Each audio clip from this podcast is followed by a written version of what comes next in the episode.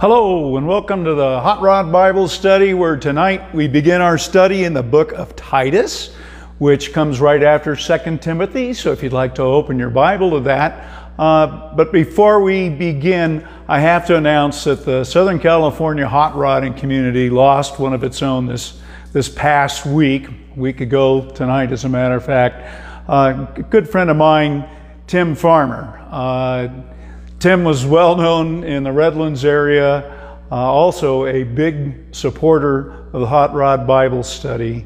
So uh, there will be a service for Tim coming on the 29th of this month, which is a Thursday at 11 in the morning at the Packing House Christian Fellowship in Redlands.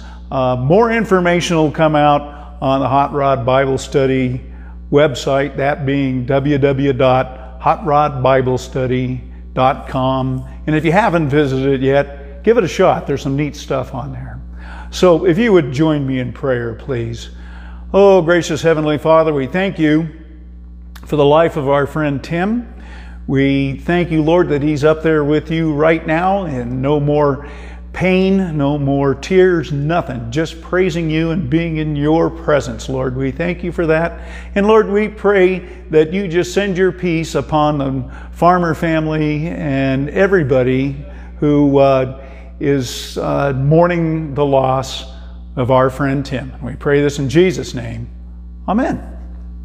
Okay, like I said, we are in uh, Titus this evening uh, beginning our study. So if you uh, actually uh, give you a little rundown of what's going on there, Titus was a pastor on the island of Crete, which is about oh 100 miles southeast of Greece, uh, in the middle of the Mediterranean. Uh, this book was written approximately in 63, once again, not 1963, but ot ot 63, uh, by the Apostle Paul. Now you might be thinking to yourself, well, wait a minute, Willie, you told us that 2 Timothy, which we just studied, was the last letter that Paul wrote.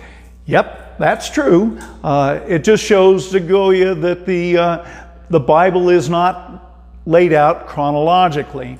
Uh, a great example of that is uh, the book of Job, which we uh, studied here a year or so ago. Uh, although it's the oldest book uh, written, figure, scholars figure, uh, it's 17th in line in the Old Testament. So, anyway, just a little bit of hopefully eases your mind on that. But Titus uh, is a pastor, again, on the Isle of Crete. Once again, the middle of the, well, in the Mediterranean. Now, the Isle of Crete uh, was uh, fairly prosperous at this time, which led to people li living an excessive lifestyle.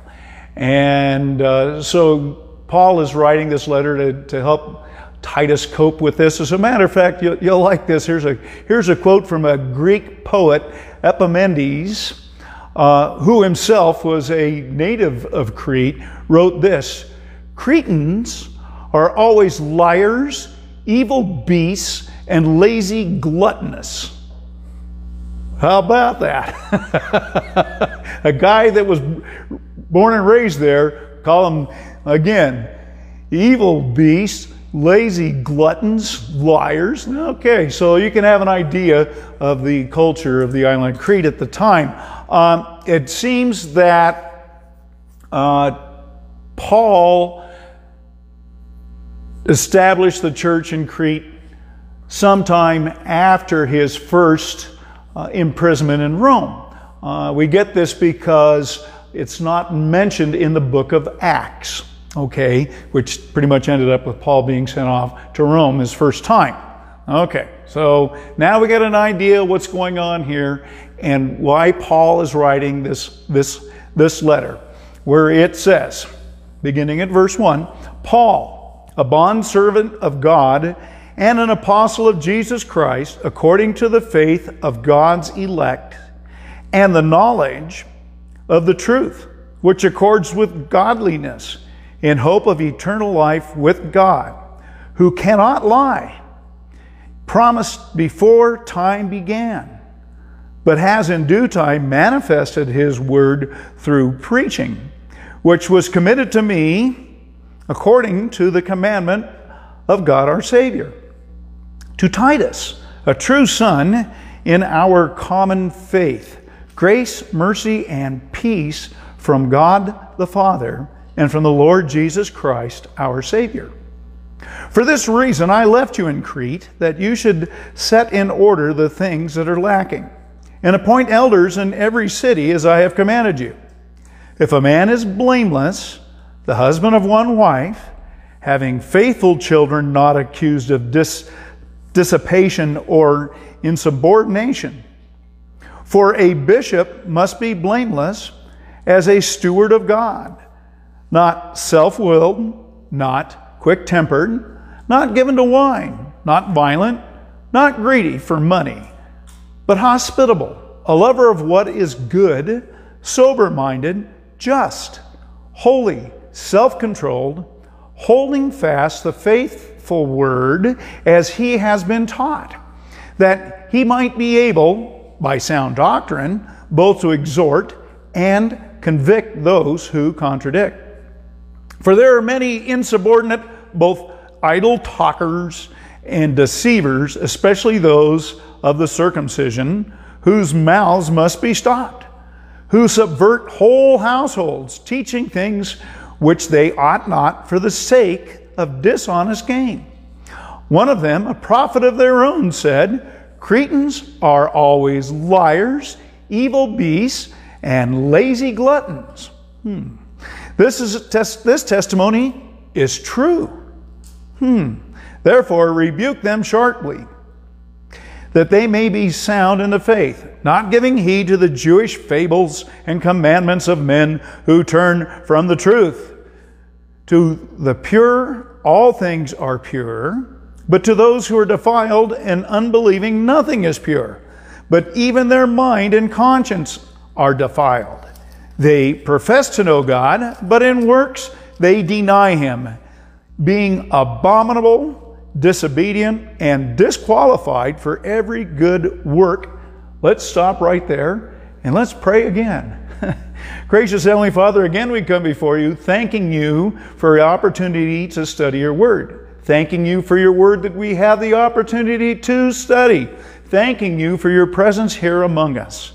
And Lord, open our hearts, open our minds, open our ears to your word. And once again, Lord, as always, keep me out of the way. We pray this in Jesus' most holy name. Amen. All right, here we go. Titus chapter 1, verse 1, it says, Paul, a bondservant of God and an apostle of Jesus Christ, a bondservant, a slave of God, a lowly, the lowliest position that you could be, a bondservant by choice, okay? A slave by choice. And an apostle of Jesus Christ. Remember, an apostle means that he's sent out. An apostle of Jesus Christ, he's sent out to preach Christ. Yeah, I always like that. The uh, quote of uh, St. Francis of Assisi who says, Preach Christ, and if you must, use words. well, that whole thing means the only way that people can know the gospel message is for it to be preached. Don't get me wrong, I'm not discounting that. But what I am saying is that people read us, and we'll get into that a little bit later here. Okay, uh, according to the faith of God's elect, God's chosen, and the acknowledgement of the truth, which accords with godliness. The truth. Okay, that's something that has been kind of argued about in recent, well, probably in the last 50 years. What's truth? Well, that's your truth. It's not true for me. That may be true for you, but it's not true for me. Truth is something that is absolutely separate, separate from you, separate from me, something that is absolutely a truth, not dependent upon your opinion of it, such as gravity is true. The law of gravity, we all can say, I pick this thing up and I let go right now, it's going to hit the deck. I don't want to do that because it's got nice cold water in it, which I need a drink of. But that's what would happen. Okay, the Bible, the gospel is true. Not, it does not depend upon your opinion. It is separate from you, separate from your opinion. So here it is God's elect and the acknowledgement of truth, which accords with godliness. Verse 2 In hope of eternal life, which God, who cannot lie, God cannot lie. He is incapable of deceit. Unlike the other guy, unlike Satan, who is the what? Father of all lies, who is more than capable of deceit. He is the one that makes people have an idea that what we're studying here is a bunch of baloney. Okay? That's not truth. That is a lie. That is deceit. God is not capable of deceiving. Okay. And he promised before time began. Okay, here it is. Numbers 23, verse 19, where it says here, God is not man that he should lie, nor son of man that he should repent. He has said, wait a minute, has he said, and he will not do, or has he spoken? And will he not make it good? Okay, God is incapable of deceiving. Okay, before time began. Verse 3 But has in due time manifested his word through preaching, which was committed to me according to the command of God our Savior. Manifested, once again, has shown his word through the preaching, right? And through the commandment of God, our Savior, not through man. Okay? Paul was not appointed by man. He did not have a call on his life by someone other than God. Those who preach the gospel in its purity have a call on their life from God, not from man. He's pointing this out. And right now, Paul is, is giving us his uh, credentials, his bona fides. He's saying whom he is. Now, he doesn't necessarily need to do this for Titus's benefit. Why? Well, Titus has been along on his missionary journeys. Titus was there when Paul established the church here in Crete. So this is really more for our benefit for all those who are to read this letter. Which this letter, when he when Paul wrote it, when pardon me, when God used the pen of Paul to write this, okay, was meant to be sent out and have more people than just Titus read it for our benefit. Isn't that great? We have this here. we have the whole Bible in front of us. Okay, so he is saying this. Now, again, not for Titus's benefit, for our benefit as well. It says, verse 4 to Titus, a true son in our common faith. Here is what Spurgeon has to say about Titus. He seems to have been a man of great common sense, so that when Paul had anything difficult to be done, he sent Titus. When the collection was to be made at Corinth on behalf of the poor saints in Jerusalem, Paul sent Titus to stir the members up and with him another brother to take charge of the contributions. Okay, I like that. Titus was a man of common sense and Paul could depend upon him. So this is this is it. He's saying, "Okay, you're a true son in our common faith." And then he gives this greeting. Grace, mercy, and peace from God the Father and the Lord Jesus Christ our Savior we learned last week, well, last, pardon me, in the last study, in 1 Timothy and 2 Timothy, in the letters written to Timothy, that Paul added this mercy to the, he would generally, on his letters, write, when it's an open letter to a church, would say, grace and peace. Once again, the Christian deal of grace, the grace of Jesus Christ, peace, the Jewish end, shalom, remember? Paul was raised Jewish, okay? So he used that. But he adds mercy to the ones that he's writing to the pastors. Now, if you were with us for that when I explained that Spurgeon said something about the fact that, you know what? All of you can have all the grace all the grace and peace, I'll take the mercy. And you wonder why that is. He says, Because if I fail in my preaching the word, it has more of effect on a lot more people than just myself. So I need this mercy so I can't do this. Uh, another one here Martin Luther, you may have heard of him, uh, wrote this. This is his sacristy prayer, which runs right along on the same line. It says here, Lord God, you have appointed me as a bishop and pastor in your church, but you see how unsuited I am to meet so great and difficult a task. If I had lacked your help, I would have ruined everything long ago. Therefore, I call upon you. I wish to vote to devote my mouth and my heart to you. I shall teach the people. I myself will learn and ponder diligently upon your word. Use me as your instrument, but do not forsake me. For if I ever should be on my own, I would easily wreck it all. I think all the pastors that I know of that have had a profound effect all would agree with that 100%. Look, I am absolutely incapable of this, Lord, without your help. This is what, what Paul is saying here, too. Okay. Now, go on, verse 5. For this reason, I left you in Crete, that you should set in order the things that are lacking straighten things out, would you? straighten these things out, would you, Titus? These people, once again, what are they? They're considered to be liars, evil beasts, and lazy gluttons. Okay, so it says this deal. He says, and appoint elders in every city, which was not a small job because there were a number of cities in Crete at this time. It says, as I commanded you. Now, here he comes up with some qualifications. Verse 6 If a man is blameless, blameless, not sinless. Remember, in back, if you were with us for the study on Job, that back in Job chapter 1, verse 8, God saying to Satan, Hey, consider my servant Job, who is a blameless and upright man who fears God and shuns evil. Okay, didn't say that Job was sinless.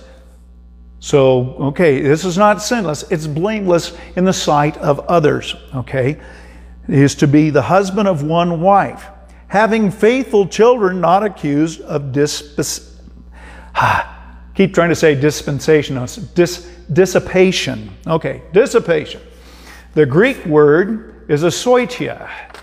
Asoitia, okay. At asota, Asotia. There you go. It takes me about four five. It's Greek to me, asotia.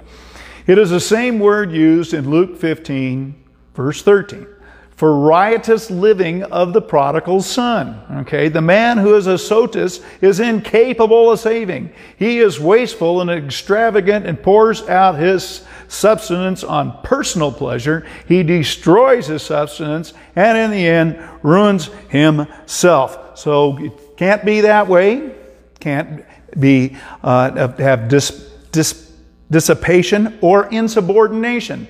Okay, what is insubordination?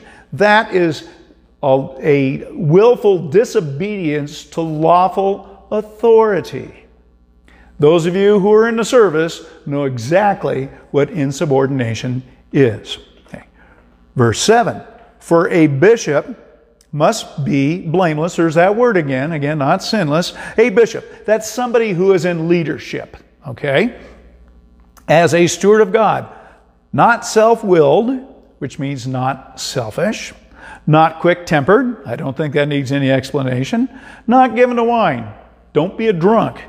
Not violent. Not greedy for money, but hospitable, a lover of what is good. Sober minded, which means being able to think clearly, okay? Just, holy. What does holy mean? Holy means set apart, to be set apart from a sinful world, okay? Self controlled, holding fast the faithful word as he has been taught, that he may be able by sound doctrine. Sound doctrine. Okay, we're going to go back because I'm going to do this one more time. 2 Timothy 3, verse 16 says, All scripture is given by inspiration of God and is profitable for doctrine, for reproof, for correction, for instruction in righteousness, that the man of God may be complete, thoroughly equipped for every good work. Okay, sound doctrine. That's what, what Paul has been continuing to say to us. And using this to both what? Exhort, and convict those who contradict. The false teachers that Paul is talking about here. It seems like in every letter that Paul writes to a church or to a pastor, he has to speak of the false teachers. Huh. It seems to me that that's something we need to pay attention to. We need to pay attention to what Paul has to say is sound doctrine as opposed to false teachers. Now, again, this is a tough list of qualifications. It says you have to be an elder, which means you need to be a bit more grown up. I have to say that there was there's more than one qualification in here that would have excluded me from the pastoral ministry when I was younger. Case in point, I'll only tell you about one. Uh, when uh, great friend of mine came to work for me 35 years ago. Yes, I was younger then. Uh, somebody asked him, Well, what about Willie's temper? And his reply was, Oh, to heck with Willie. He's a jerk. Now, I cleaned that up considerably. Okay? When he told me that was his reply to whomever asked him that question, I had to say, Yeah, I guess that's fair. Quick tempered. I, by the grace of God, am no longer quick tempered. Am I an emotional man? Huh, I guess you probably already know that, especially those who know me well. But I am no longer quick tempered by the grace of God and by time. Has to be somebody older, not somebody who is youthful, ready for all these things. And again, this is a tough list of qualifications. And this is what we as people of church, which means Christians, not a building. It's what we need to, to be certain of, that that's what's going on with the elders. Are they, are they sinless? No. Blameless. Okay. Going on to verse 10. For there are many, here's the word again, insubordinate, both idle talkers. I like that, idle talkers. Saying a lot, well, moving their lips a lot, but not saying a thing. I think we all know of people like that. Okay? And deceivers. Okay, remember, God is incapable of deceit.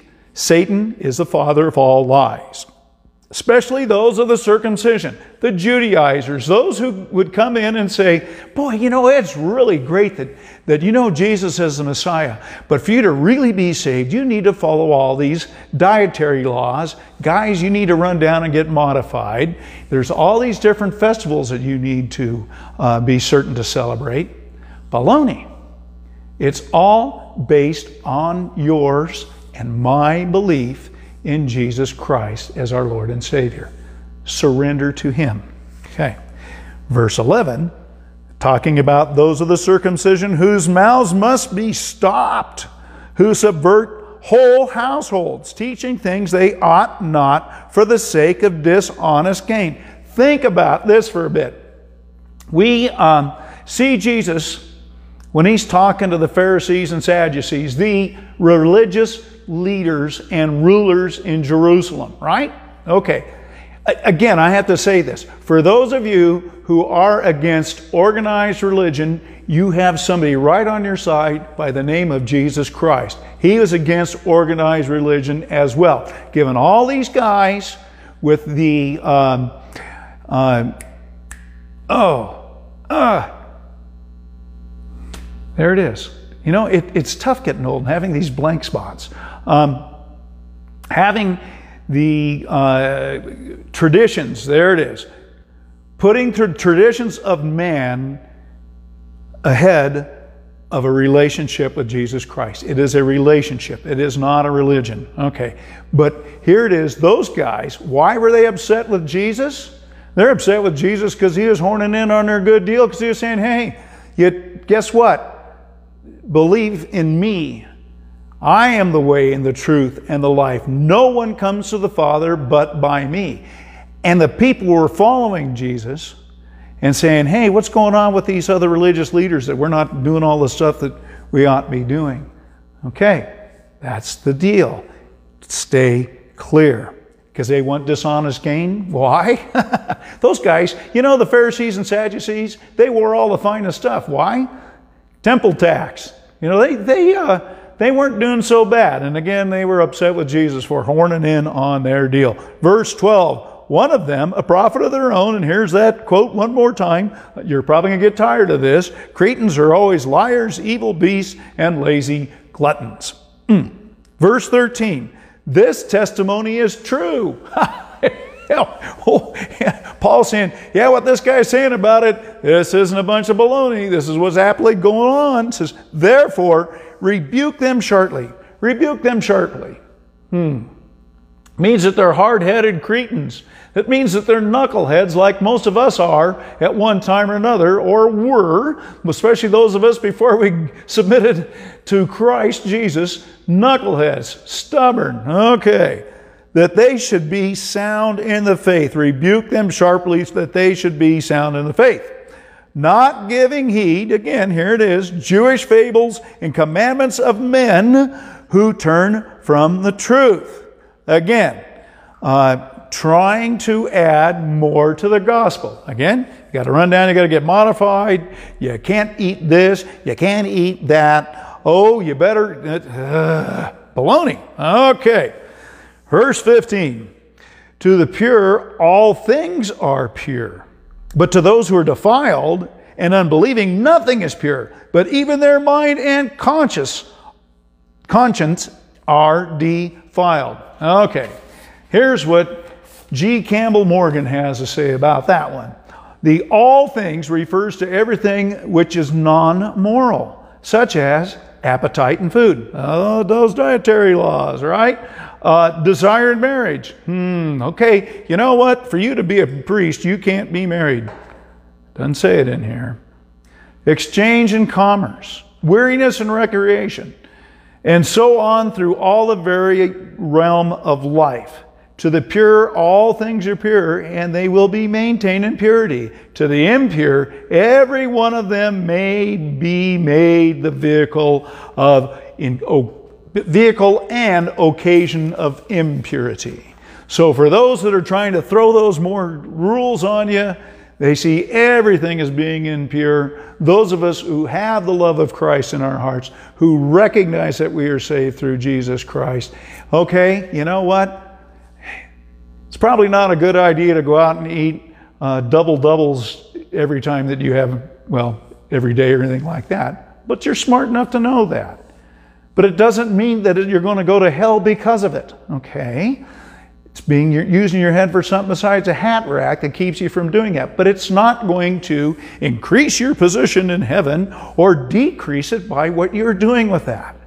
It all is based on your faith in Jesus Christ. Bingo. Okay. Verse 16. They profess to know God, but in works they deny Him, being abominable, disobedient, and, disqual- and disqualified for every good work. What did 2 Timothy 3:16 say to us about being qualified for every good work? I'm going to read again. All scripture is given by inspiration of God and profitable for doctrine, for reproof, for correction, for instruction and righteousness, that the man of God may be complete and what? thoroughly equipped for every good work, not disqualified. So here we have our friend Paul, our hero Paul, writing in Titus to tell him, okay, I know what's going on here. You know what's going on here. You, are a pretty bright guy. You have common sense. This is what we need to be sure to take care of because it's, It's infiltrating the church. Can't have that happen. Okay? Same thing he says to us. We can't have people coming up and adding more rules or having, you have to, again, Jesus did not say to the thief on the cross, Have you been baptized? Do you have your membership card? What are your thoughts on communion? What are your thoughts on this? No. He knew that the thief surrendered his life. And Jesus said, Today you'll be with me in paradise. Wow. Isn't that that's just too much. That is mind blowing that the creator of the universe would pay the price for my sin, your sin, all our sin. All we have to do is submit. And it's my prayer that those of you who are listening to this who have yet to submit, just to do that. You don't have to pray any specific prayer. Just say, Lord, I know I'm a sinner. I submit to you. Come into my heart. Change me. I need you. And with that, I'd like to close with a blessing. The Lord bless you and keep you. The Lord make his face shine upon you and be gracious unto you. The Lord lift up his countenance upon you and give you his peace. Amen.